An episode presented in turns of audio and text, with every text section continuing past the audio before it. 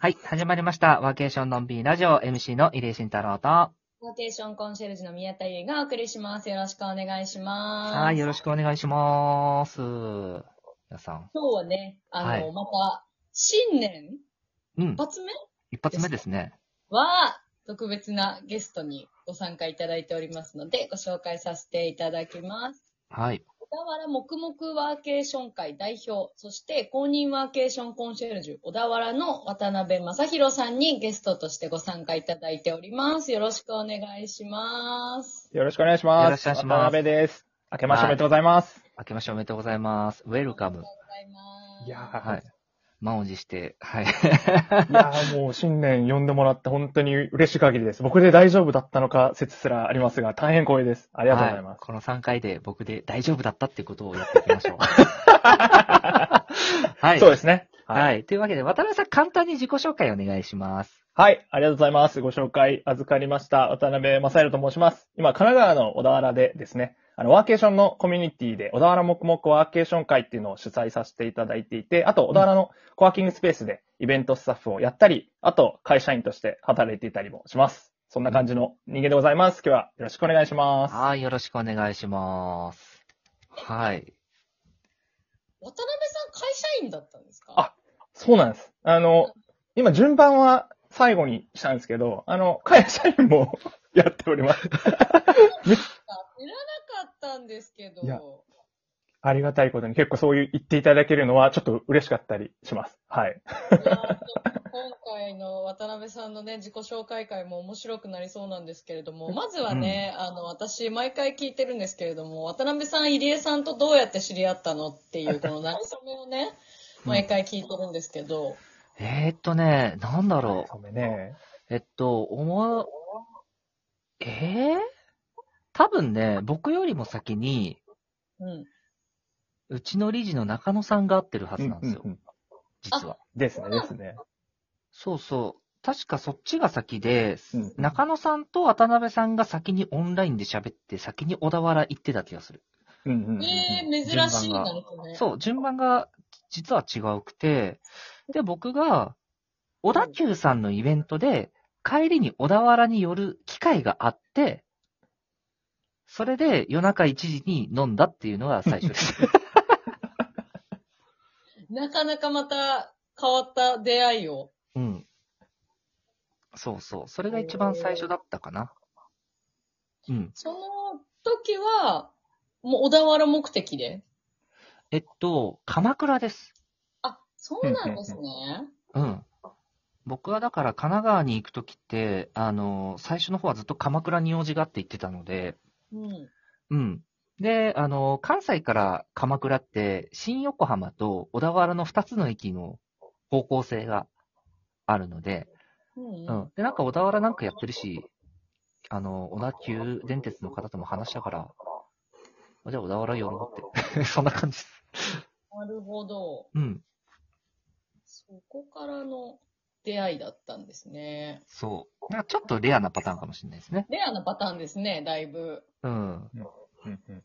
そうそう。なん。か私、ちょっと、まずさっきのね、ちょっと話にまた戻しちゃうん。ですけど、うん。え、渡辺さん。のなん。かその、い今に至る経緯がすごく気になって仕方ないん。ですけど、なん。かどういう経緯で今、小田原の黙々ワーケーション会の代表をされる羽目になったん。ですかいや、ありがとうございます。もうめちゃめちゃ今話したくて、どこで差し込もうかと思ったところ、宮さんに振っていただきました。本当に。ありがとうございます。ちょっと、岩井さんとの出会いも触れたかったですけど、そうですね。あの、まあ、小田原黙々ワーケーション会って言いまして、要は、あの、ワーケーションをみんなでやろうみたいな、まあ、サークルみたいなものになってるんですけど、僕、まあ、地元が小田原で、あの、まあ、会社員東京でやってたので、まあ、会社の近くの東京に住んでおったんですけど、まあ、コロナでですね、あの、もう会社に来なくていいと。あの、クビになったわけじゃなくて、なんかあの、フルリモートになったから来なくていいって、まあまあまあ半分ね、まあクビみたいな社員だったかもしれないですけど、まあ、フルリモになって、東京の家にずっといたんですけど、なんか、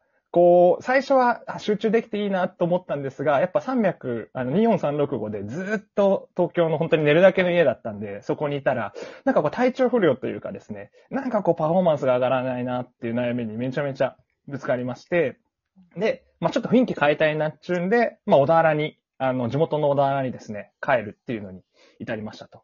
で、小田原戻ったら、まあなんかいろいろ自然環境もあって、なんかいろいろこう海とか、あの、キャンプ場とか、まあ、あるいはなコワーキングスペースとかもですね、いろいろあったりして、まあ、暮らす場所、働く場所の多様性が僕としてはすごくあっていいなと思った中で、ふと、あ、なんかこう、自分の体調とかもですね、なんかこう、爆上がりして、あの、自己肯定感が上がって戻ったので、なんかこんなことやる仲間を、なんか欲しいな、みたいな、友達作りしたいな、ワーケーションやるみたいな感じの思って、本当になんか友達というか知り合いと、もう数人で、なんかとりあえずサークルっぽいのを始めたみたいのがきっかけですね。そしたら結構、わらわらと人が集まってみて、なんかこんなロゴとかも作ってもらっちゃったりしてみたいな団体までなることができましたみたいな、そんなストーリーでございます。えーじゃあ今も会社員はずっと継続でされてて、ですね、ですね。ですね。会社員しつつ、もう、それとは別に、あの、地域でのこう活動、まあ、地域の要は町おこし、事業って言ったらちょっとね、おこがましいかもしれないですけど、地域の人と一緒に、なんかワーケーションで人を集めて、なんかじゃあ古民家とかをなんかうまく活用しようよであったりとか、なんかこう都内の人呼んでみんなでじゃあ小田原のうまいもん食べてもらって、で、交流しつつやろうよみたいなイベントを作ったりとかしてるような感じでございます。入江さんどうですか？うん。あのー素晴らしいストーリーですよね。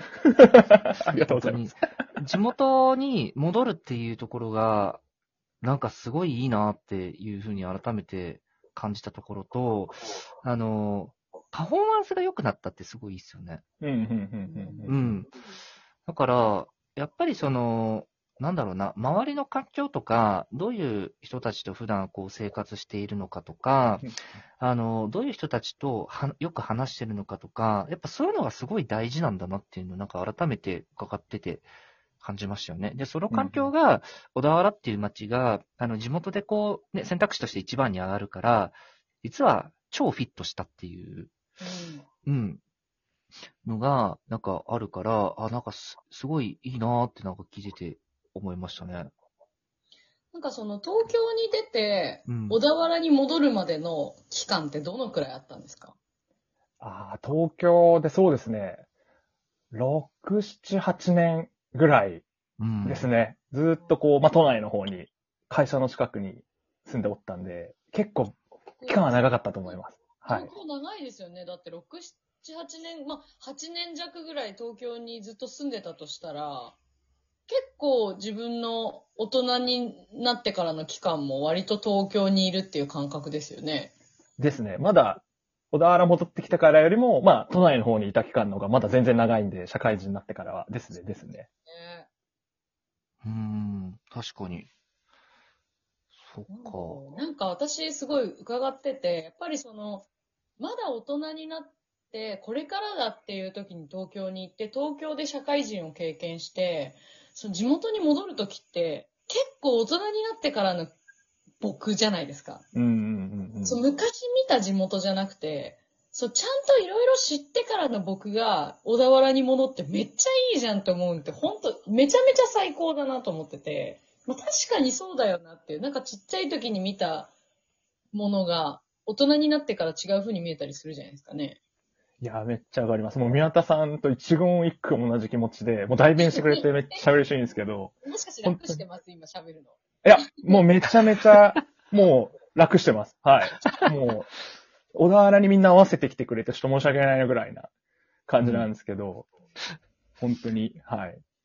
でも、あれですよね。その、どういういろいろなストーリーがこうあ、あるとはいえども、なんか語れる一つの地域がこうできてくるっていうのもいいですよね。その、うんうんうん全体の中で。その地域っていう幅っていうのは、大きくてもちっちゃくてもそこってどっちでもいいなというのは思ってるんですけど、なんかその中でね、小田原っていう地域で、小田原って何あの、どんなことがあんの？ってやっぱ気になる方っていうのは、やっぱ多いし、特にあの、関東地方の方であればね、あの、小田原って聞く地名だから、うん。で、全国区でも僕みたいに駅伝好きな人だったら、小田原って基本的にあのインプットされてる地名だから、まあそうなってくると、実際何があるのっていうところが、やっぱ結構気になる。で、その代弁者にもなんかね、なんかこう動いたことによって、なんか知らない間にそのうん、そういうことやってるみたいなところとかっていうのも、やっぱりそのストーリーの中にこうやって出てきてるのかなって、なんか改めて、うん、感じる部分はありますよね。